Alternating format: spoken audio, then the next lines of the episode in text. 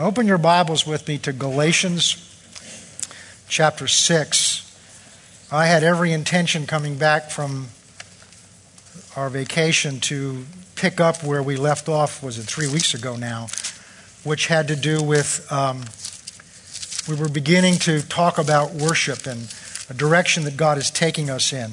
I know Galatians in here somewhere. And, um, and I came back fully prepared to, to get into that um, and, and to begin to, uh, to move in that direction. And I woke up in the middle of the night, not last night, but the night before, and this verse went off in me.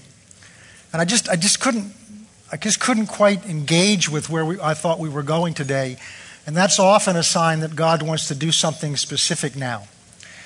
And for this, for today. And this is the verse he gave me. I'm going to read it to you actually. It's several verses here. And then we're going to begin to talk about something, and I just try, I know, this, I really believe it is something the Spirit of God wants to say to us today. Galatians 6 will start in verse 8. For he who sows to the flesh will of the flesh reap corruption, but he who sows to the Spirit will of the Spirit reap everlasting life. That's a good choice there, isn't it? Corruption or everlasting life. Here's the key, verse 9. But let us not grow weary while well doing or doing good. Let us not grow weary while doing good, for in due season we shall reap if we do not lose heart. The sense I have is, and I know it's one of the weapons of Satan, is to wear us out. There's a physical weariness, there's an emotional weariness, and there's a spiritual weariness. And it's important to be able to discern which one you may be dealing with because the answer depends on which type of weariness it is. But this tells us that it is possible, not just possible, it's likely that in the process of your walking out your walk with God, that you will have some season where you are where you become weary of doing good. Well, how can we get weary of doing good? Well, first, we're human. How many of you in here are human? I'm looking. that means the rest of you are inhuman? no, we're human beings. And, and the very nature of being human beings is we basically live with what's right in front of us. And we have to learn to overcome that. In talking to the Connect leaders yesterday, I talked about the fact the Bible uses this wonderful example of God's loving children as sheep. you know what sheep are? Sheep have their nose in their food all the time. They're led by where the next blade of grass is. That's why the owner of the sheep has to put a shepherd among them who can have a perspective that's beyond just where the next blade of grass is. So we react to what's going on around us. We are influenced. Our senses, our five senses, are constantly imparting information to us and talking to us. And in the process of it, because we're human beings, we, we you know, when you're in a crisis, I used to, when I was practicing law, the, the easiest times for me were in the middle of a crisis project.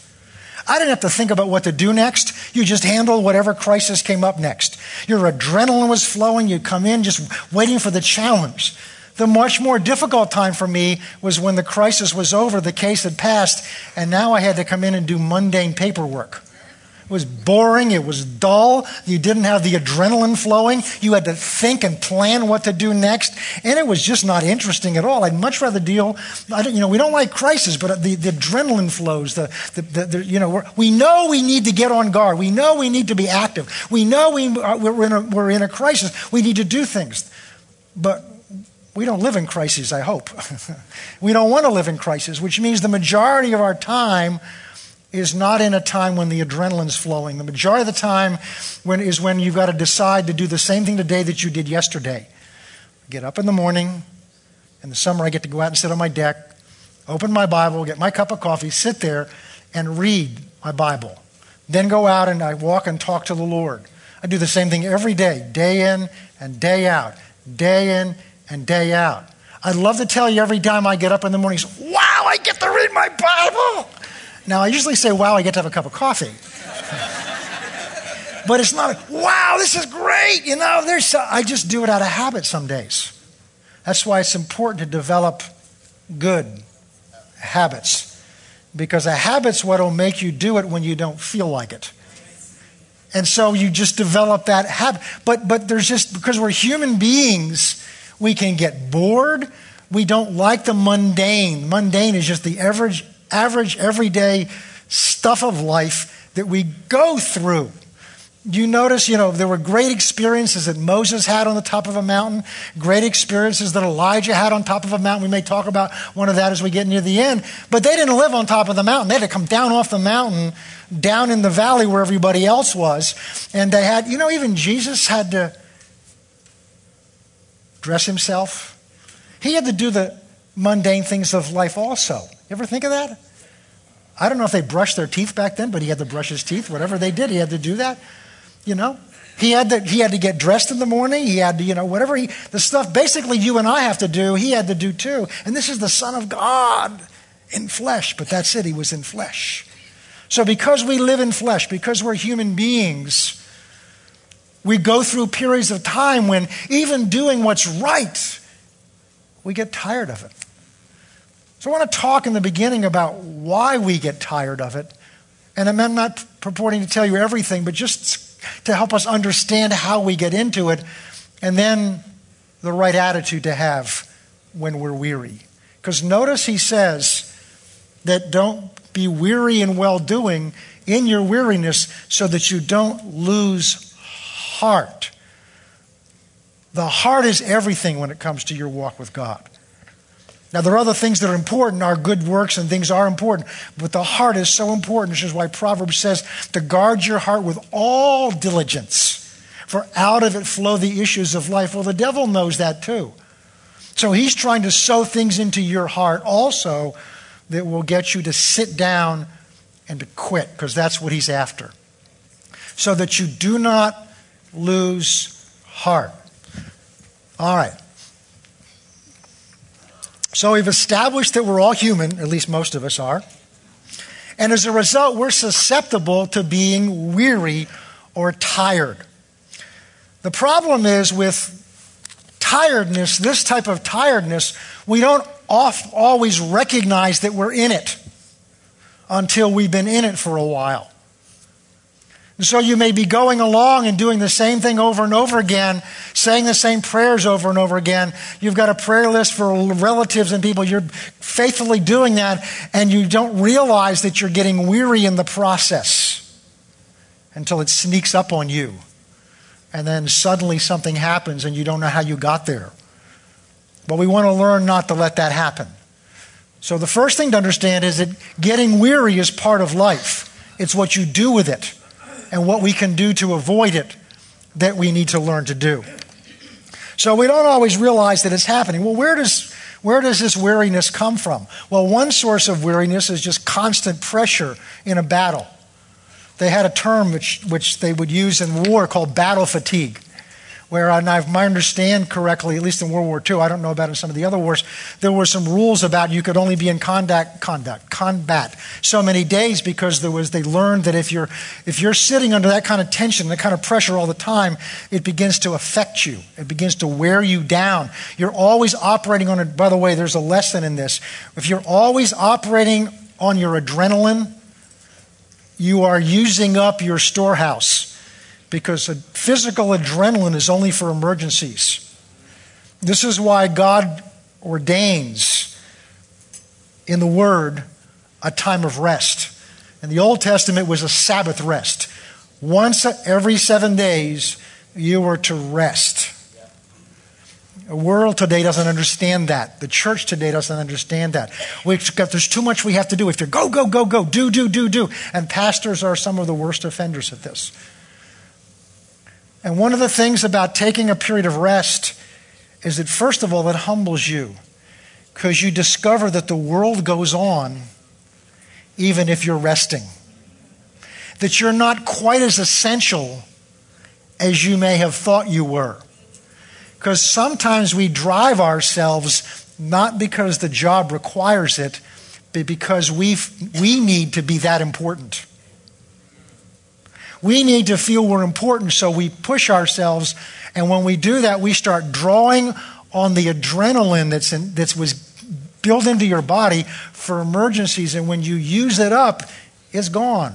Doesn't mean you can't replenish it. It's like trying to drive your car on empty all the time, on fumes. And so we can get to that place where the pressure, just dealing, some of you are dealing with tremendous pressures in your life right now. It may be a physical pressure, it may be some serious disease, it may be a financial pressure, and you're battling and dealing with that all the time. You can get into a battle fatigue from that. Well, that's one source of, of, of, pressure, of, of weariness, is just weariness from the battle. There's another source of weariness, which is just the mundane activity of life. We talked about that a few minutes ago. The daily routine of life can get to you after a while because we're looking for mountaintop experiences. You know, we love to have those times when we just, God's speaking to us or we're sensing His presence and all of those wonderful things, and we want to live in that all the time, but we don't live in that all the time. There's times you don't even know where He is. Or am I the only one that's ever had that experience? You get up and you don't, you may have had a wonderful time with God yesterday, and you get up and you figure He's now going to the other side of the world to help them today, and because He'll maybe back tomorrow, and just like, and yet that's not what the Word says. That's not what the Word says. And so, this, the, the everyday activity of life, unless we maintain the right focus and things we're going to talk about today, you can get weary just of going through the everyday stuff of life. Get up at the same time, go through the same routine, go to the same jobs, see the same people, do the same things, come back, see the same people in your family, deal with the same issues, just the sameness over and over and over again. Unless we have the right attitude and focus, will begin to wear us down. Well, let's look at another one. Isn't this exciting? But it's where we are. Another source of weariness, and this is a very common one, is when we don't see signs of change for things that we've been praying for or believing God for. Proverbs 13:12 says hope deferred makes the heart sick. When you don't see answers to your prayers, or it may not even be prayers, when you don't see situations change, after a while that can begin to work on you. And you begin to get weary because you don't see any change. Exodus 32, you don't need to turn there, which is the story of when the children of Israel built a, made a golden calf to worship while Moses was up on the top of the mountain getting in the presence of God the Ten Commandments for them. The people were down in the valley. Moses was on the mountain. The people were down in the valley, and they got so far off track that they built, they made, they took the jewelry that God had given them to be used to build the tabernacle where God was going to come down physically and be in their presence. They used that jewelry, melted it down, and molded it into a golden calf. And if you read it carefully, especially in the Hebrew, it says, and they worshiped that as, this, as Jehovah God that brought them out of Egypt. They didn't go worship Satan. They didn't go worship some foreign God. They took the God that they knew and they put him into a form that they could see. How could that happen? Well, one of the keys is in the first verse. Because in the first verse, it says that while Moses was on the mountain, when the people saw, listen carefully, when the people saw, this is going to become important to us. When the people saw that Moses was delayed from coming down off the top of the mountain, they knew he was up there talking to God. They could see the lightning. They could see the presence of God up there. They knew their, God, their leader was up there talking to God, getting instructions and provision and wisdom for them. I'm sure that gave them great hope. But he was up there two days, three days, four days, a week, two weeks, three weeks, four weeks, 40 days he's up there. Doesn't come down. They don't see him, and they begin to let their minds wander. says, when they saw that Moses was delayed from coming down off the mountain, they went to Aaron, the man that Moses left in charge. They turned to him and said, Let us make a golden calf, for we don't know what has become of this Moses. First thing, they made all their choices by what they could see. So when they could no longer see Moses, they began to get distracted from why they were out there. They began to get lose their hope because they couldn't see the answer coming. When he first went up there, I'm sure they had great hope, great promise that they were going to have direction from God. And because they knew God who, who God was, they'd seen him part the sea to deliver them from Egypt. They'd seen God, this God, their God, destroy their army, was trying to destroy them in one day in front of their eyes. They'd seen what God had do. They'd seen God bring water out of a rock. They were seeing him bringing food down out of heaven. They'd seen all these things. They'd seen them. They'd seen them. They'd seen them. And their hope and their confidence was based in what they saw. So when they stopped seeing things that gave them an indication of being hopeful, they began to lose their hope because their hope was based in what they saw, not what God said. And they'll see the trouble they could get into. So when they saw that Moses was delayed, that their hope was delayed, that their deliverance was delayed, that their direction was delayed, they turned to something they could see to put their hope in something that they could see. Now, listen carefully. When they didn't see something they could put their hope in, they made something to put their hope in. Because you have to have your hope in something or you have no hope.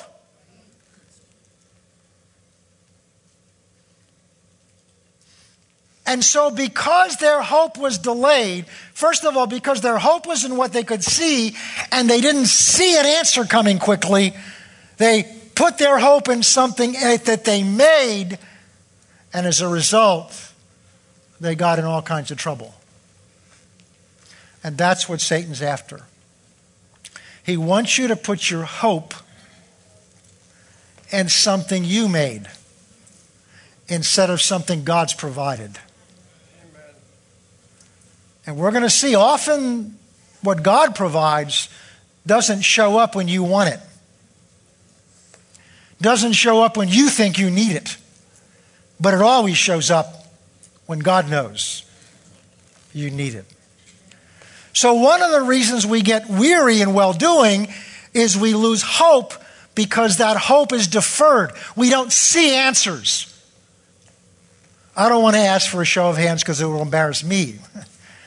How many times we've set out to pray for people and then we don't see an answer and we forget about it after a while and we stop praying for them? Why? Because we don't see anything. But if every person you prayed for today got saved tomorrow, oh, you'd be full of hope. But you'd be basing your hope on what you saw, not on what God says. All right, so we can become weary because we're in a battle and we're in, we get tired in the battle, we can become weary just through the normal routine experiences. We can become weary because we don't see positive changes, and there are other reasons. Now, here's the next thing to understand about weariness. Because we can have the attitude, well, I'm weary, I just need to sit down and quit, because that's the temptation. Understand that weariness always makes you vulnerable to temptation. Look what happened to the Israelites we just looked at. They became weary because they didn't see their deliverer. So they be, were tempted to make one of their own. Weariness, see, if weariness is one of Satan's weapons, then it can't be something that we want to live in long. We have to recognize that he wants you worn down, tired. Because when you're worn down and tired, your will to fight is weaker. When you're worn down and you're tired and you're weary of the battle, then you become susceptible to temptations that you might not normally be susceptible to because your guard is down. You begin to say, well, you know, these think, thoughts that I've had to fight against for so long, I just, I can't fight against them anymore. And that's what he's after. So be aware if you realize today that you are weary in well doing, that you are vulnerable to temptation. So you need to do something about the weariness, and we're going to learn what you can, can do about it. Okay. Weariness comes ultimately from losing sight of several things. First of all, losing sight of our purpose.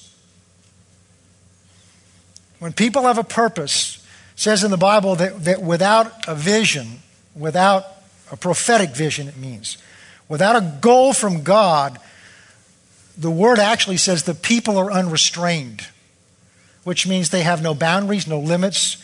They basically do what they want to do. What vision does, what, which is purpose from God, what that does is it gives us a focus, and a focus gives us a reason to get up every morning, a reason to do what you're supposed to do, a reason to do, keep doing the well doing, even though you may be weary. You continue to do it. Why? Because there's a purpose that's behind it. If your only purpose is to live life, you will get weary quickly because life is wearying. I'm not sure that's a word, but it's tiring. but if you have a purpose for your life, especially a purpose that God has given you, then that purpose is why you get up in the morning. That's purpose is why you, you fight the weariness. That's purpose is why you do what you do. And you'll forget the purpose from time to time, but when you come back and are reminded of that, and God's good at reminding you of it, then you're able to fight and deal with the weariness. So, well, I don't have a purpose from God. Yes, you do. Yes, you do. Yes, you do. We've all been given the, the ministry of reconciliation. It's in 2 Corinthians chapter 5. We've all been given the ministry of sharing the gospel. We've all been given the ministry of just taking our place in the body of Christ. And we'll get to this a little later on. So, one of the things that's the cause of, of, of uh, and, and, the reason I'm going through these is because if you know weariness comes through these, you can gird yourself against them, against it. You can prepare yourself for it. It's also a way to get out of it. So, one of them things is we lose sight or just don't know what our purpose is. A second is we've lost sight of where we've come from. We've lost sight of where God's brought us from.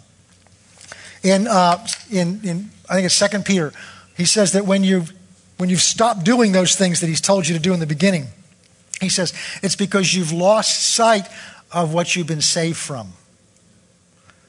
The woman that came into the, into the, to the Pharisee's house when Jesus was in there and, and, and broke the, the vial of the, the alabaster jar over her eh, open and, and, poured the ointment out and washed his feet with her hair and, and, and, and cried and wept over her his over him.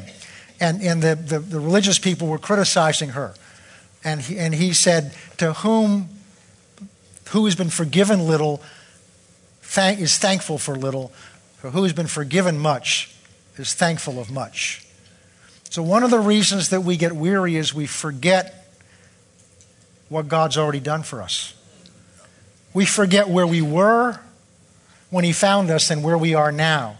We forget the things that He's brought us through.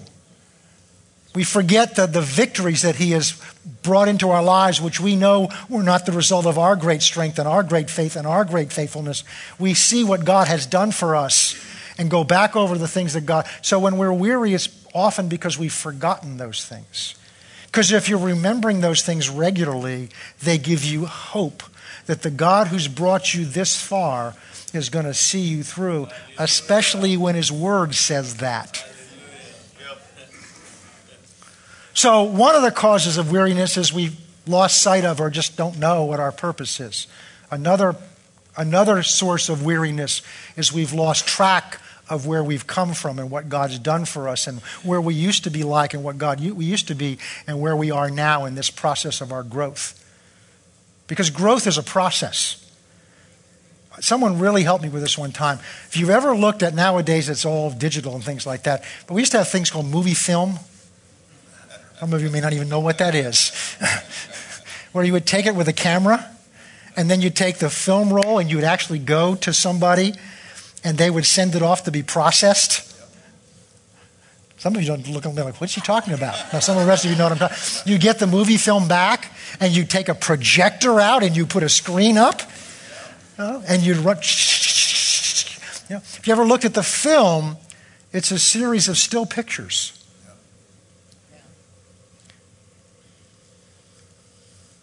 A moment in your life, a day in your life, is one of those frames but it's not the whole movie.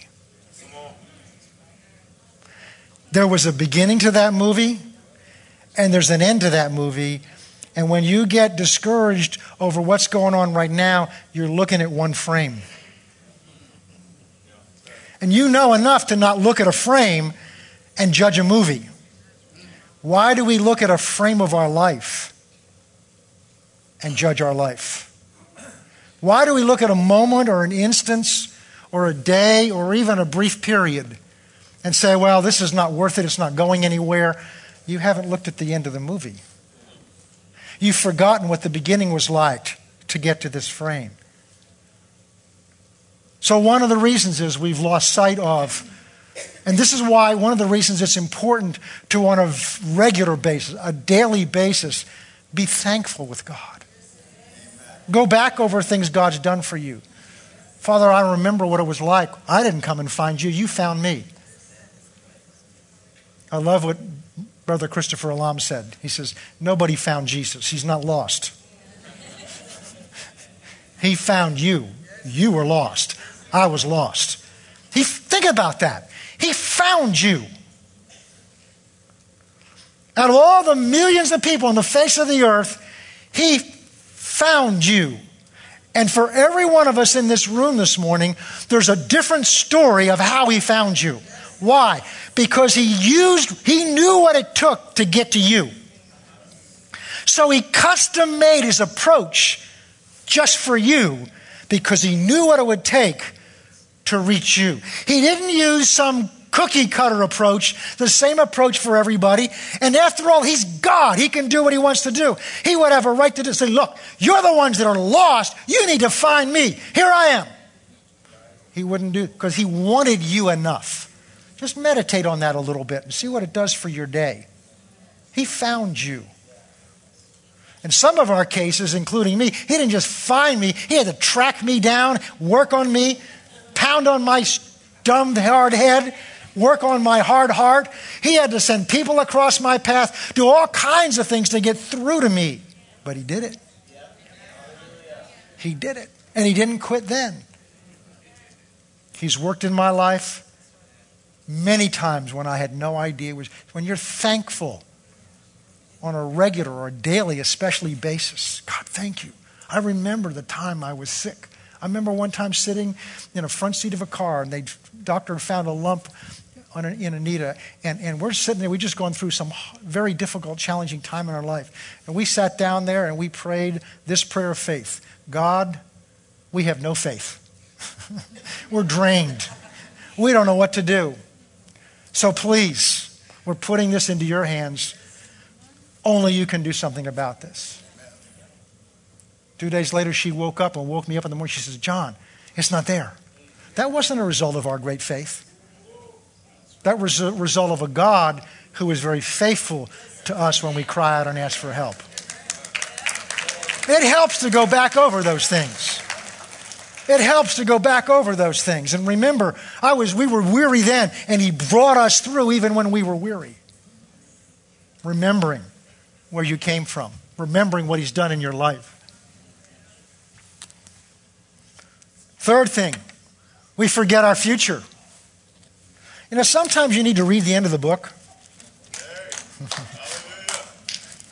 sometimes you need to read it, and sometimes you need to read it to the devil. When he's harassing you, just go to, to the end of Revelation. Says, I know you're putting me through, but I've read the end of the book. Let's talk about where you end up. And let's talk about where I end up.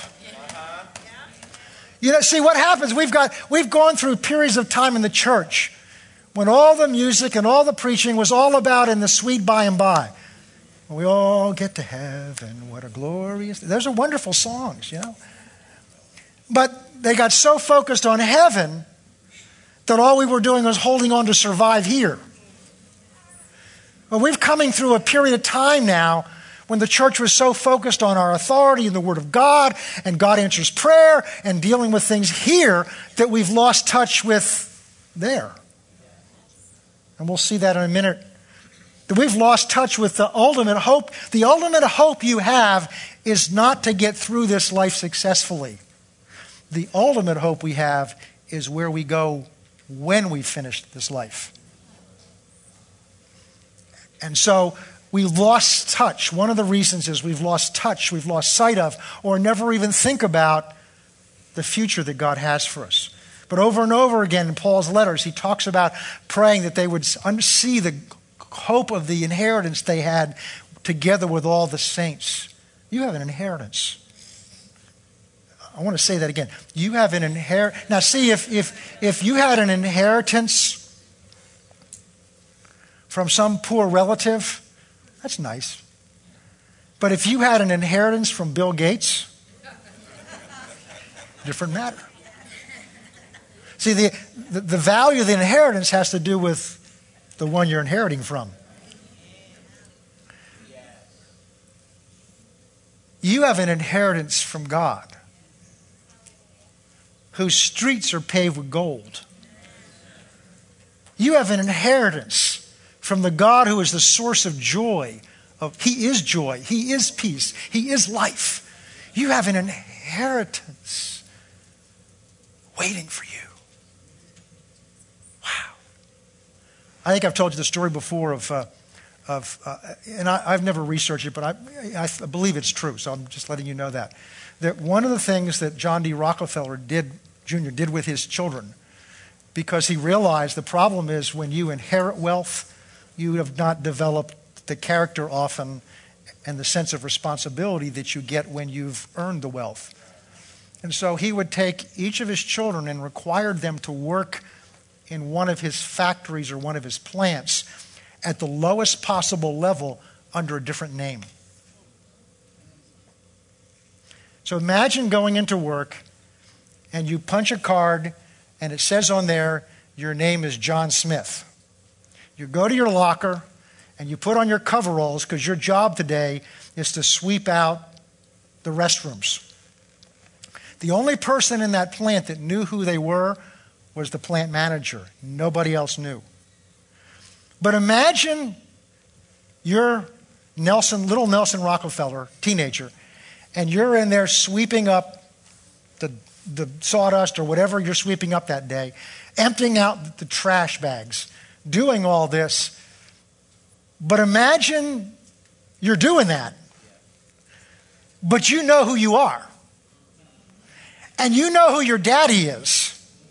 And you know that someday, this plant that you're sweeping out, you're going to own. Because your name really isn't Smith, it's Rockefeller. Can you imagine that you don't get too weary? You don't get too discouraged because there may be a lot more trash to clean out today, but you know that's just today. That's just a picture in the movie frame. Because you know the end of this movie is I end up inheriting it, I end up owning it. So there's a drive, there's a hope, there's a future, there's a promise that's there. I'm not seeing it now because I'm wearing these dirty old overalls and everybody around me's making fun of me and joking me because I'm the young kid on the block. Because here, as far as they know, my here, as far as they know, my name's Smith. But my father knows my real name. My Father has made provision for me in His will. And the provision that my Father's made for me is I own this place. So I can put on the dirty coveralls. I can take the harassment from the persecution from the people that are around me, making fun of me because I'm just a young kid on the block and may not be too good at this. But inside, I know who I am. Inside, I have a hope. I have a future. I have a promise. I have an inheritance. And this is it. Well, the Word of God says you have an inheritance. You may be wearing coveralls right now that make you look like the world, that make you look like everybody else. And you may, be, you may have a name that, that, that in the world isn't recognized as very important, but you have a father. You have a father who's given you a name. A name that's above every name because you are belong to Christ Jesus. You belong to somebody, and as a result, you have an inheritance. And see, when you begin to think about, when you've lost sight of that or you've never known that, you begin to get weary and tired. But see, if you've got an inheritance coming, boy, that drives you, that motivates you to do your job and to do it right. You understand the Bible tells us that when we get to heaven, when God reestablishes, when He establishes the new heaven and the new earth down here, that we're all going to have jobs. We're not just sitting on clouds with harps singing to one another all the time. No, you're going to have responsibilities because in 1 Corinthians, Paul talks about the fact that don't you understand? He says, if you got to go to court to sue another Christian, that means you can't resolve the disagreements among yourselves. If you can't work that out here, how's God going to entrust to you? You're going to rule over angels in the next life. Do you understand you're in training now for what you're going to be given responsibility for later? That affects how I do my job. That affects the attitude I have. Because I realize it's not just God's going to come to the end and says, You did a great job or you didn't do a good job. It's also preparing me for something that's eternal. That's eternal. That's a long time. It's forever. All right, let's move on.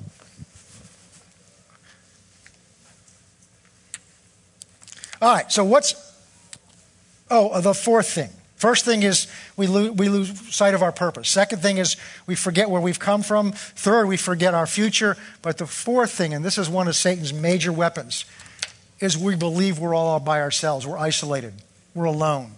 We're the only one going through this. Everybody else sitting in here has it all together. Everybody else in here is a faith giant just walking in victory, and you're the only one that's a turkey sitting here ready to quit. I guarantee you there are many of you out there this morning that are on the verge of just saying it's not worth it. I can't make it. You're not alone. So, what do we do? How do we handle it when we realize we're weary or getting weary and well doing? Well, we have choices to make. First choice you can make is you can just decide to quit, give in. But that's what the devil's after. That, I'm, I'm just stubborn enough sometimes, my wife will say yes. I'm stubborn enough to just say, if it's the devil, I don't care. I'm going to dig my heels in. Come hell or high water, I'm digging my heels in. Because I'm not going to do something to give in to what the devil wants me to do. So we can give in, the Bible calls it fainting. Or there's some things we can realize, and that's what I want to talk about this morning in the time we have left. First thing I want you to realize is that there is value in the time of weariness that you're going through. Yes, we've looked at the negative things that can happen, but there's also a value of that time. 1 Peter chapter 1 verses 3 through 9 he talks about the trying of your faith is more precious than gold. So the Bible says your faith, your your, your, your faith in God, your faith goes through a testing and a trying. And what's one of the purposes of a trial or a test is so that you can see what your faith is in. 20 years ago, maybe it's longer than that now, there were a bunch of well known ministers that within a very short period of time on television were fell moral issues. And, and it was amazing how many people just walked away from God. Just walked away from God. because some guy they'd never met was in immorality. Now, it's, we're not to do that. We're to be examples. I'm not condoning that in any way. But if somebody's falling causes you to walk away from your Savior and your God, that would make me question what is my salvation based on. Because if it's based on Brother Doodad on TV, I got news for you. He's not going to be there at the end. So when we go through these difficult times, there are opportunities to find out where we really are. That's one of the purposes of a test, right, in school? Is so you know what you've been learning. Back when I went to law school, the first year of law school, the year long courses had no quizzes, midterms, or anything. There was one exam at the end of the course, and you found out then whether you learned enough or not. And I'm telling you, the pressure on that was unbelievable. Because all through the year, I don't know whether I'm getting it or not. I think I'm understanding it. I think I'm understanding it, but I don't know. I'm only going to get one shot at this and this at the end. So I learned to value what tests do. Because tests help you find out where you really are. If that's the attitude, is that right, Mrs. Johnson? If that's the attitude you have about it, it's a chance for you to say, Whoa, I'm not where I thought I was. I may need to do some extra work here. I need to wake up and realize where I am. So if you're in a time of weariness, and you find out that, you know, just because something happens in the world or something happens around you or somebody says something to you or doesn't do anything you like or, or, or, people just around you start walking away from God, what's your faith in? Who's your faith in? Is it in them? Yes, we influence one another. Or is it in God? Because He hasn't walked away. He hasn't failed. Like the Bible says, there'll come a day when everything that can be shaken will be shaken. And if you're shaken, that means you're standing on things that are shaky.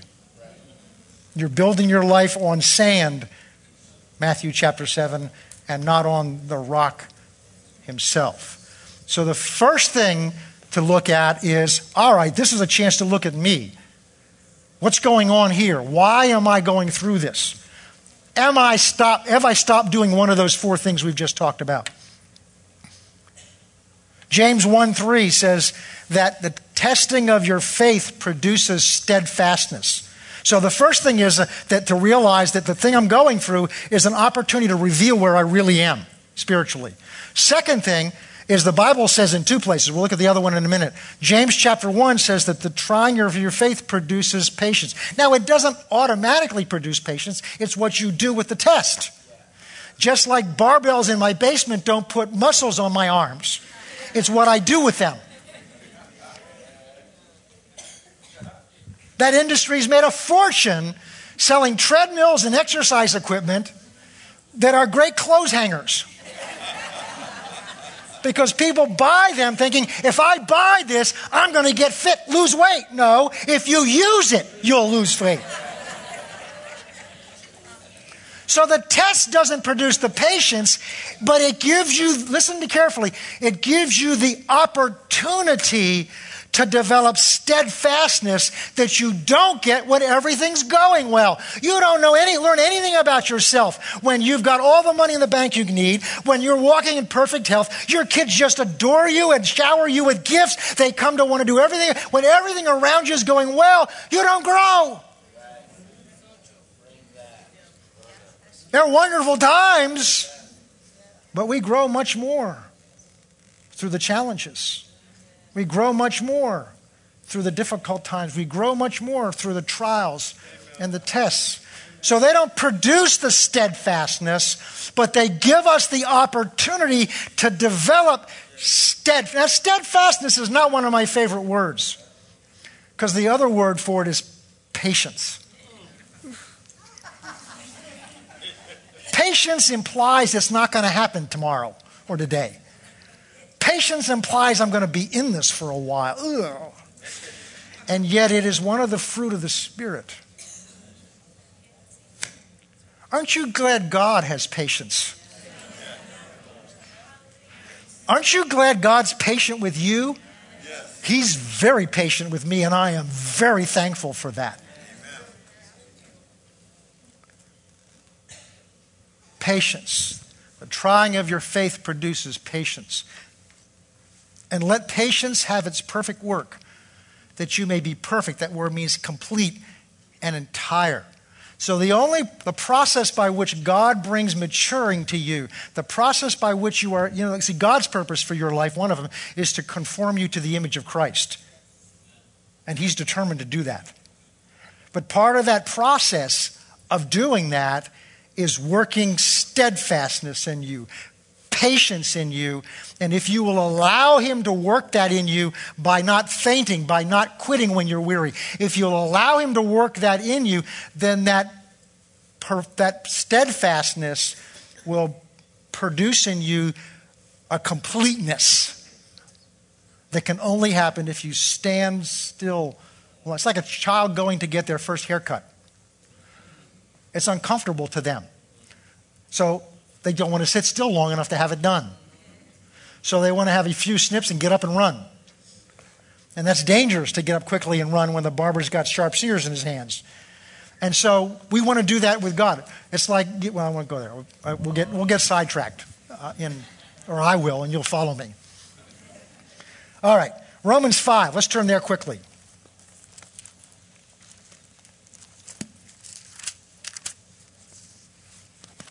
He's just talked about we're saved by faith, talked about what faith is, that we're being received, we're, we're, our righteousness, his righteousness is imputed to us when we have our faith in Christ.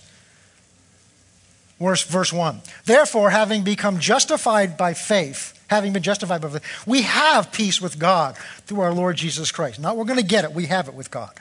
Through whom we have access by faith into this grace in which we stand and rejoice in the hope of the glory of God, of seeing the glory of God. Not only that, hey, we're going to be rejoicing in some things here. We also rejoice or glory in tribulations. Now, I'm not going to ask for a show of hands, but how many of you just really throw a party when you're going through a difficult time? But Paul did. He rejoiced in tribulations. Why? He must have known something that we need to learn. Oh, knowing that tribulation or testing, pressure, produces perseverance. Here's that word again. Ah, but he goes on. Perseverance produces something else. Perseverance produces character. In the King James, it says proven character, or the NASB, excuse me. Says proven character. Proven, tested. Character. See, God's after character, not characters. He wants to develop character in us. And that's a process. And the testing will train us in patience. And if we'll stay patient, if we'll stay on the table long enough, then we'll allow Him through the situations to develop His character in us. And then it goes on to say, because that character will produce something. Each of these builds on one another. And character will produce hope, which is confident expectation. And we know that hope will not disappoint us because the love of God has been shed abroad or poured out in our hearts by the Holy Spirit who was given to us. So there's a value to this time of we're going through. There's a value to the pressure. There's a value to that valley. There's a value to that difficult time if you'll choose to look at it that way. But if you'll feel sorry for yourself and argue with it or just quit, it won't produce any more than that exercise equipment in your basement will produce muscles and endurance and cardiovascular strength. It's only what you do with it that produces it. But here he's laying out for you, you know, when you buy that equipment, they show you videos and pictures of, you know, these sleek things going, you know. Yeah, yeah. And that's what you'll look like if you buy our $600 treadmill. If you buy this latest thing, you'll look just like her or you'll look just like him. That's the image. They're selling you something so that you'll put the effort into it. This is God's sales brochure. This is God's sales brochure. If you will go through this with this attitude, then it will produce these strengths in you. It will produce this tightness, this fitness. It will produce this look in you. You will develop patience. And that patience will produce in you proven character. Oh, the muscles are gotten starting to show. And if you do that long enough, it will produce in you steadfast confidence, more Christ likeness. All right. Turn with me now to 1 Corinthians chapter 10. All right, so we've decided we're going to go through this now. How do we do this? 1 Corinthians chapter 10.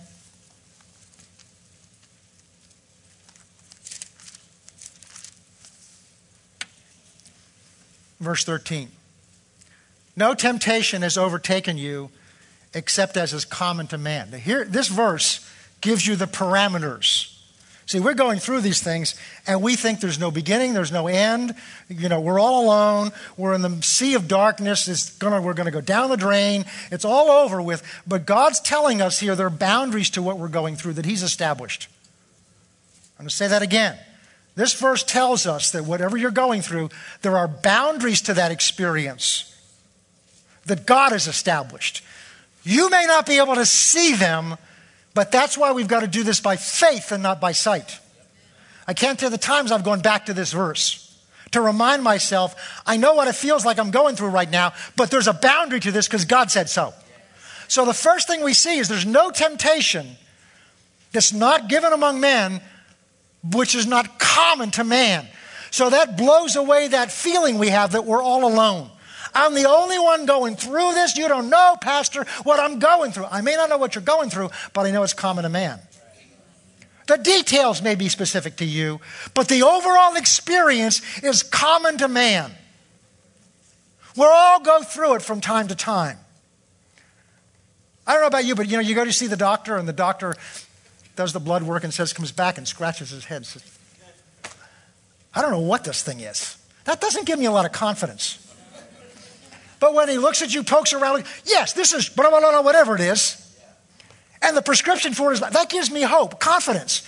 He can put a name to it and he has an answer for it. And so God has a name to it. It's not it's common to man. You're not the first person. This is not a unique condition to you. All right. No temptation has overtaken us except that is common to man. Number two, and God is faithful. He's not somewhere else, He's in it with you. He's faithful. Doesn't say you are faithful, He's faithful. He's faithful. He's faithful. What's He faithful to do? Who will not allow you to be tested or tempted beyond what you are able to handle. He didn't say what you think you're able to handle. Because I've found in my life, there's often been a disagreement between what God says I can handle and what I think I can handle. And I've learned this the difference between what I think I can handle and what God knows I can handle is the area where I'm going to grow. It's like the physical trainer that says, do five more. I can't! Do five more! I can't! Do five more! Okay! and you find out you can do five more. Because we govern what we think we can do by how we feel.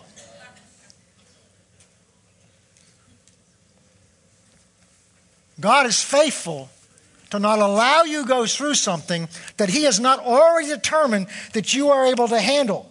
And with the temptation, he's also made the way of escape so that you may be able to bear it. Sometimes God's way out is through it. Sometimes God ways out is around it. Sometimes God ways out is over it. But God has a way. And that's what you've got to look for. So often we want just out now. And God wants you in it because He's trying to work something in you, but you're not in it by yourself. He's in there with you, working with you to will and to do His good pleasure. That's what it says in Philippians. But goes on to say later, therefore work out your salvation. How's that work? Not whether you're going to heaven or not. It's taking what God's put in you and working it to the outside. That happens under pressure.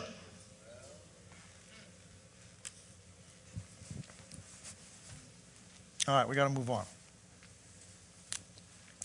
All right, here's some things to do quickly. 2 Corinthians chapter 4. Starts with what you look at. So we've decided we want to go through this. We're not going to faint.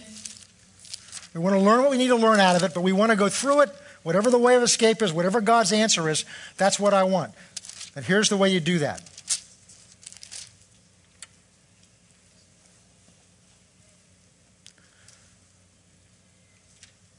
Well, let's skip down to um,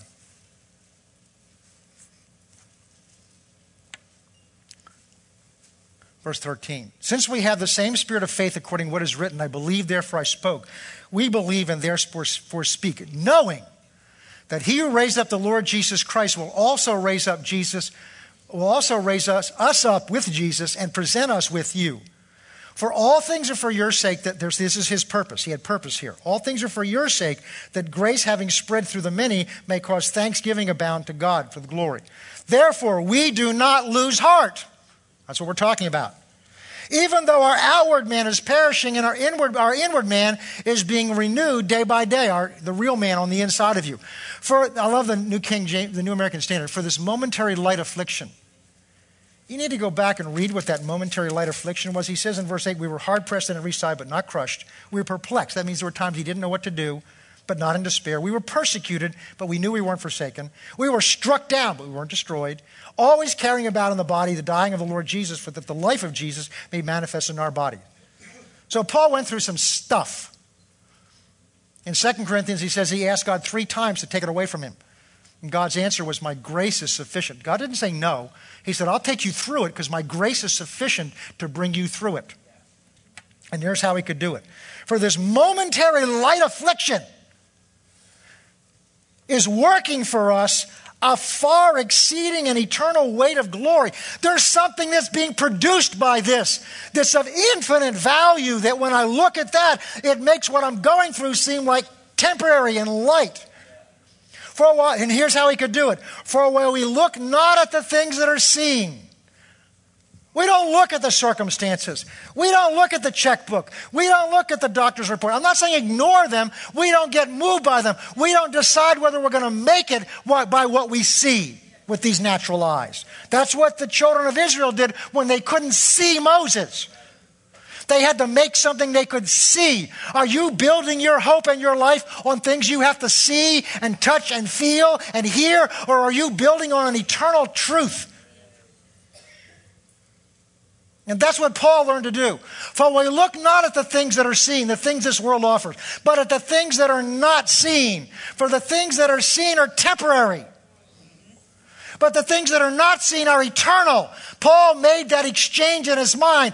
I look for the eternal goal. I look for the eternal reward. I look for the eternal inheritance. I look for the eternal home that God has for me. So I'll learn to be faithful here, to follow it all the way through to the end. And if you read 2 Timothy, you see his report at the end. He said, I have fought the good fight. I have run my race. I have finished my course. Therefore, there is laid up for me a crown of righteousness, which the Lord has prepared for me and for all those who love his coming. Because he said, I know in whom I've trusted myself. He trusted himself to his God. He really trusted in his God. He didn't just say it on Sunday morning, he did it with his life in the middle of the pressures. I understand something. If you read that letter carefully, earlier he says, Tooth, all of Asia fell away. That's his first missionary journey. The churches he established, the people that got saved. He said, I did all that. I laid my life down and did all that, and they all backslid. But you don't hear a Paul, an apostle who's discouraged and down. I did all this for them, and they quit. How could they do this? Oh, what a waste of time. I, he wasn't looking at them. He didn't, he did it for them, but ultimately he did it to serve his Lord. And his Lord didn't quit. His Lord didn't backslide. His Lord was faithful. That's where his eyes were. He knew he was going to receive his reward because he'd been faithful to do what he was supposed to do, regardless of what the people he did it for did with it. So he didn't base his hope on the response of the people. He based his hope on the God he was serving. He looked not at the things that are seen, but the things that are not seen. We've got to bring this to a close.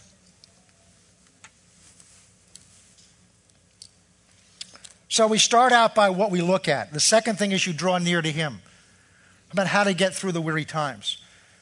Isaiah 40, 27 through 31 says, They that, that, that wait on the Lord shall renew their strength. They shall mount up as wing with eagles. Waiting on the Lord renews your strength, strengthens you. See, we get under pressure, and uh, again, pastors are the biggest offenders at this. Under pressure, we try to work harder to get out. And so the harder we work, what happens often is the less time we spend in prayer. Because we think, well, prayer, what's that going to really do? I know God answers prayer, but prayer strengthens you. Prayer strengthens you. I heard a preacher say this, a well known preacher said, you're, you're never stronger than when you're on your knees. Why? Because you're tuned into who He is. You're tuned into this other realm that we're talking about that becomes more real to you when you're communing with Him. Matthew 11, verse 28, excuse me, 25 through 30, Jesus talks about, Come unto me, all ye that are weary and heavy laden, and I will give you rest. So the place to find rest is to draw near in your relationship with Him. The very thing it seems like you can't do is the things you need to do more than anything, and that's to spend more time with Him. Just personal relationship with Him. Not even necessarily praying for situations. Just commune with Him. Just worship Him. Just love Him. Just be with Him. Draw near to Him. Recently, I was reading a biography of a, of a missionary to China named Hudson Taylor. Opened China up to the gospel in the end of the 1900s, end of the 20th, the 19th century, in the beginning of the 20th century opened it up, but went through tremendous persecution and losses and things like that. And he was at one point ready to quit, just so worn out and so discouraged. And John chapter 4 came to him. We've talked about John chapter 4. We'll talk about it more in terms of worship. But in there, when Jesus is talking to the woman at the well, he said, If you knew who I was, you would come and ask of me, and I would give you living water. When we're weary and tired, what do we need to drink of? Living water, not a Diet Coke. I'm not getting saying Diet Cokes are bad. I'm just saying what we do is we go feed our flesh to get comfort, don't we? We got to either go buy something or eat something or drink something or watch something or do something that kind of makes our flesh feel temporarily better. But that doesn't strengthen you. What strengthens you is if you come to Him to come and drink of His living water. How do I do that? Just Ask Him for it. Refreshing water. Times of refreshing, the Bible talks about as you pray in the Spirit. Times of refreshing. Okay.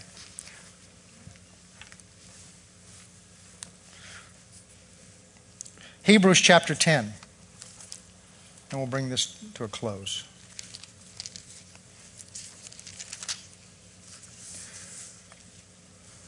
The whole book of Hebrews is written to Jewish believers who were living away from Israel in Jerusalem. And it was written to them because they were weary of well doing. They were tempted to quit the things that they had been believing that they knew were the gospel because they were being persecuted for it. They were away from their home church. They were away from the source of the relationships that they'd had because they'd been spread through, the, through persecution. So they were feeling alone. They were vulnerable and the Judaizers, people came in to try to pervert the doctrine and get them to convince them to go back to the old system of believing what they were believing. And this letter was written to jolt them and remind them and correct them so that they wouldn't do this. We're going to pick up here quickly in verse 32. But recall the former days when which you were illuminated. So he's reminding them of things they've been through. When you endured a great struggle with suffering. In other words, you came through it, God brought you through it partly because you were spectacled by the pro- reproaches and tribulations, and partly because you became com- companions with those who were so treated. For you had compassion on me in my chains and joyfully accepted the plundering of your goods, knowing that you had a better, knowing you had a better and enduring possession for you in heaven. Therefore, Do not cast away your confidence because it has a great reward. For you have need of endurance, so that when you have done, after you have done the will of God, you may receive the promise. For yet a little while, and he who is coming will come and will not tarry. Now the just shall live by faith. This is our problem. We live by our feelings. We live by circumstances. We live by how things work. And it's important to know we have faith so that we can receive our healing, faith for God to provide for us. But the ultimate purpose of faith is so that you won't quit. The ultimate purpose of faith is so that you can walk in this life with your eyes on that life. And that's the only way you're going to walk through this and through those times and not quit. You have need of endurance. So, yet, here, yet for yet a little while, he was coming, will come, and will not tarry. For the just shall live by faith. If anyone draws back, my soul has no pleasure in him. But we're not of those who draw back to destruction, but those who believe to the saving of the soul. Now, chapter 11 is in here to teach them what faith is. And then, having done that, we go into chapter 12. Therefore, having such a cloud of witnesses that have gone on before us, let us lay aside every weight and the sin that so easily ensnares us and run with endurance the race that is set before us. And how do we do that? Looking unto Jesus. The, uh, not at yourself. That's one of the reasons we get weary. We're looking at me. I'm not doing what I need to be here. I'm not, I'm not making it here. I'm, I could be doing a better job over here, and this situation's not right, and I'm blah, blah, blah, all looking at me. But he says it's looking at him, looking at Jesus, the author and the finisher of your faith. And how did he do it? For who the joy set before him, he endured something. What did he endure? The cross. Despising shame, the shame that was dumped upon him for our sin. He sat down at the right hand of the throne of God. For consider him who endured such hostility of sinners against himself, eh, lest you become weary and discouraged in your souls. You have not yet resisted to the point of bloodshed in striving against sin.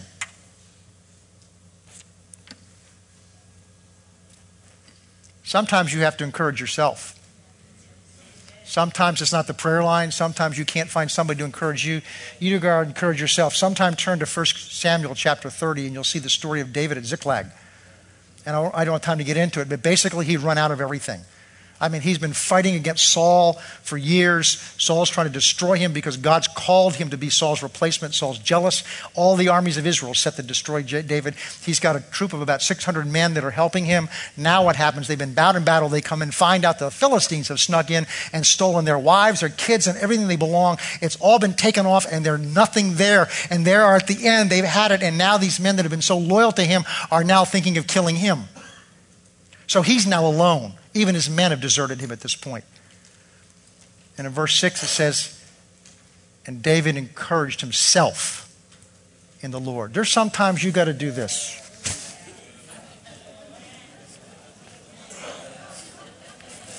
And you got to take yourself and shake yourself and make yourself just begin to praise God. Not because you feel like it, Car is a good place. Turn the, car radio up and just at the top of your lungs, just start praising God. Not because you feel like it, just because it's the right thing to do. Just because nobody else is encouraging you, because you got a mouth of your own, you can encourage yourself in the Lord.